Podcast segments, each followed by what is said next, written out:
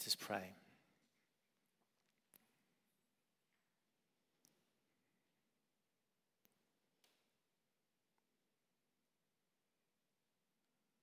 Sovereign Lord, King of Kings, we ask that you would minister to us as we reflect on and celebrate the life of Queen Elizabeth. Lord, may we be inspired by her and her faith in you. We pray this in the precious name of Jesus. Amen. Today, we remember with deep sadness the death of Elizabeth, our Queen. Countless people from all walks of life have paused to reflect and share their sadness and tributes. Queen Elizabeth has been a significant figure throughout our lives, the face of our nation to the world, a royal thread that's helped to bind us together. Most of us have never known a world without her. At a time when world events cause the mood of our nation and the world to find new lows, her death, although not too surprising given her age, leaves a void and will cause the emotions of many to plumb even greater depths. We take comfort today from the words of Psalm 23. The Lord is my shepherd. I lack nothing. Even though I walk through the darkest valley, I will fear no evil, for you are with me. Your rod and your staff, they comfort me. Good shepherd, protect us, comfort us, guide us. Give the royal family and all who mourn the deep assurance that you are with them and us throughout life and even in our deepest, darkest valleys. For many, Queen Elizabeth has been so much more than a queen. To her children, she is mummy. To others, ma'am. She's been a sounding board and confidant to prime ministers although at a distance, a mother or grandmother figure to so many, an enduring lifelong presence, one that millions of people truly respect and will sorely miss. In an age when public figures come under extreme scrutiny, Queen Elizabeth's qualities and character have been through the fires of pain and public scrutiny and stood the test of time. This public figure does have private moments, but so often she's in the public eye and one of the most photographed women in all history. She's come under the gaze of cameras and the scrutiny of commentators in what is now a 24 7 news culture. Most poignantly, cutting a very sad and lonely figure at the funeral of her husband. On Friday, the day after Queen Elizabeth's death, it was extremely moving to read the headlines and hear the commentary across the full range of our newspapers and news channels. They seemed remarkably and unusually unified in praise and honor and thanks for who she was and all she's done. many of us have become quite cynical about leaders in the public eye.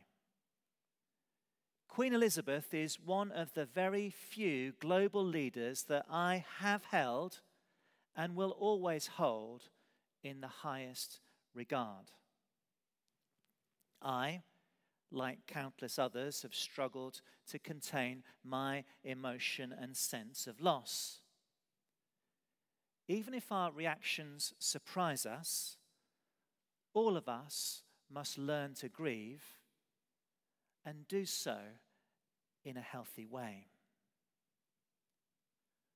Although some will be indifferent, pragmatic, and pos- possibly hard hearted about the Queen's death, others will feel numb. Many others shed genuine tears of sadness. Some will feel despair it's one too many difficult things to deal with at this moment in time. The uncertainties of life that her death compounds will cause some to be fearful. We need to own and process our feelings. But as Christians, we also have hope. Death is not the end. We began this service with the most remarkable assurance from Jesus I am the resurrection and the life, says the Lord. Those who believe in me, even though they die, will live. And everyone who lives and believes in me will never die. Queen Elizabeth believed in that truth. Lamentations 3 brings the promise that the steadfast love of the Lord never ceases, his mercies never come to an end, they are new every morning. Great is his faithfulness. Queen Elizabeth knew God's love and mercy and faithfulness. Queen Elizabeth was head of our nation, the Commonwealth, our established church, the Church of England, but she did so as one who submitted to God's authority. At Pentecost, when we celebrated the Queen's Platinum Jubilee, we showed a film from her coronation that focused on her being God's anointed servant. A private moment, hidden from view to embrace God's given unique call on her life. She was anointed, hands, heart, head. God the Holy Spirit equipping her for the most special of tasks. In 1952, during her first Christmas Day TV um, as she shared with the nation. She said, Pray for me that God may give me wisdom and strength to carry out the solemn promises I shall be making, and that I may faithfully serve Him and you all the days of my life. I admire the way that she's faithfully worked with God to do just that, with the resolve even to welcome our new Prime Minister just before drawing her final breaths. My whole life, I've prayed for her using words from the Book of Common Prayer. We beseech thee also to save and defend all Christian kings, princes, and governors, and specially thy servant Elizabeth our Queen, that under her we may be godly and quietly governed. And grant unto her whole council, and to all that are put in authority under her, that they may truly and impartially minister justice to the punishment of wickedness and vice, and to the maintenance of thy true religion and virtue.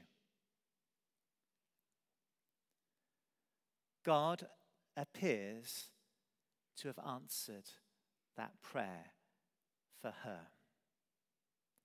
Although we and others under her authority have sometimes struggled. Whether we do so or not is rather dependent on whether we involve God and His principles in our lives and daily decision making. We continue to pray, but now, specially for thy servant Charles, our King, that under him we may be godly and quietly governed. From a distance, and only God knows, but for me, Queen Elizabeth was one whose words seemed to match her actions. A truly remarkable woman with a genuine faith in God. At the turn of the century, in her Christmas address of 2000, she said to the world, For me, the teachings of Christ and my own personal accountability before God provide a framework in which I try to lead my life. She was a person of faith and duty and courage and resilience and discretion and diligence and dignity and was respectful to others. She modeled endurance and grace, was steadfast, a rock. She was someone with a love for the outdoors and a sense of fun too. We love to see her smile and laugh. We get excited where she got excited, particularly watching the races and when the horses won.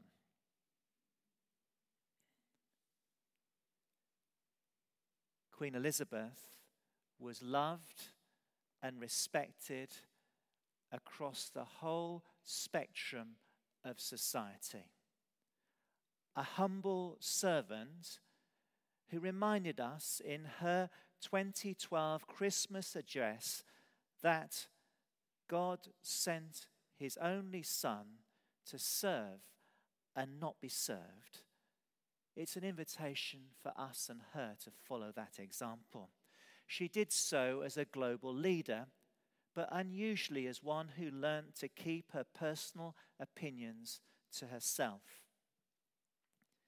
In an age when many committed Christians struggle to publicly admit to and share our faith, our Queen did so in increasing measure and with years.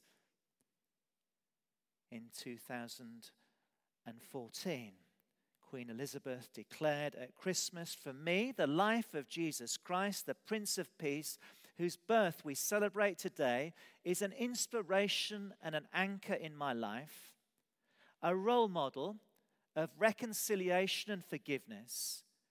He stretched out his hands in love, acceptance, and healing. Christ's example has taught me to seek to respect and value all people of whatever faith or none.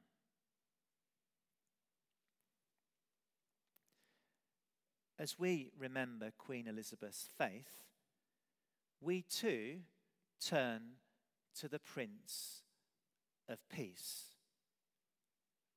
the Good Shepherd for help and guidance.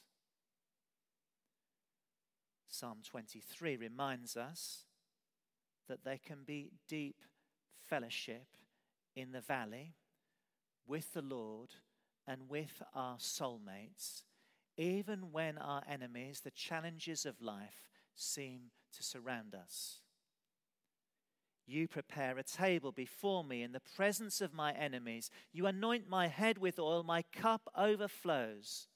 Surely your goodness and love will follow me all the days of my life, and I will dwell in the house of the Lord forever.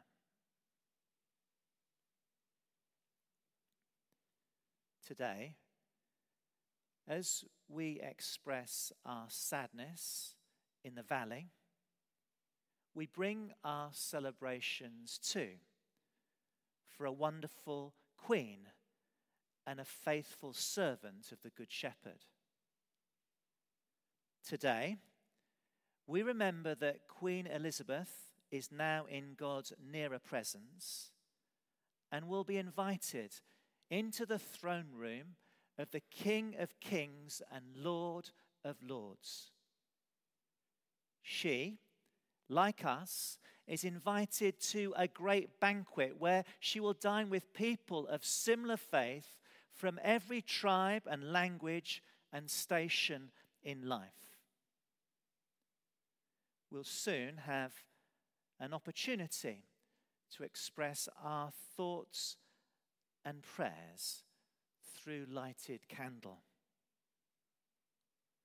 Today, you're invited to the table of Holy Communion to share a meal that prefigures the great heavenly banquet.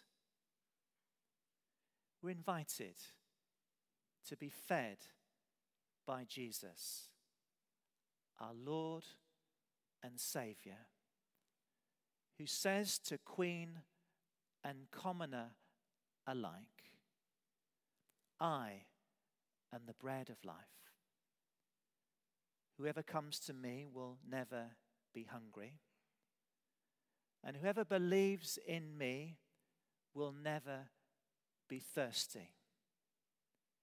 Everything that the Father gives me will come to me, and anyone who comes to me, I will never drive away.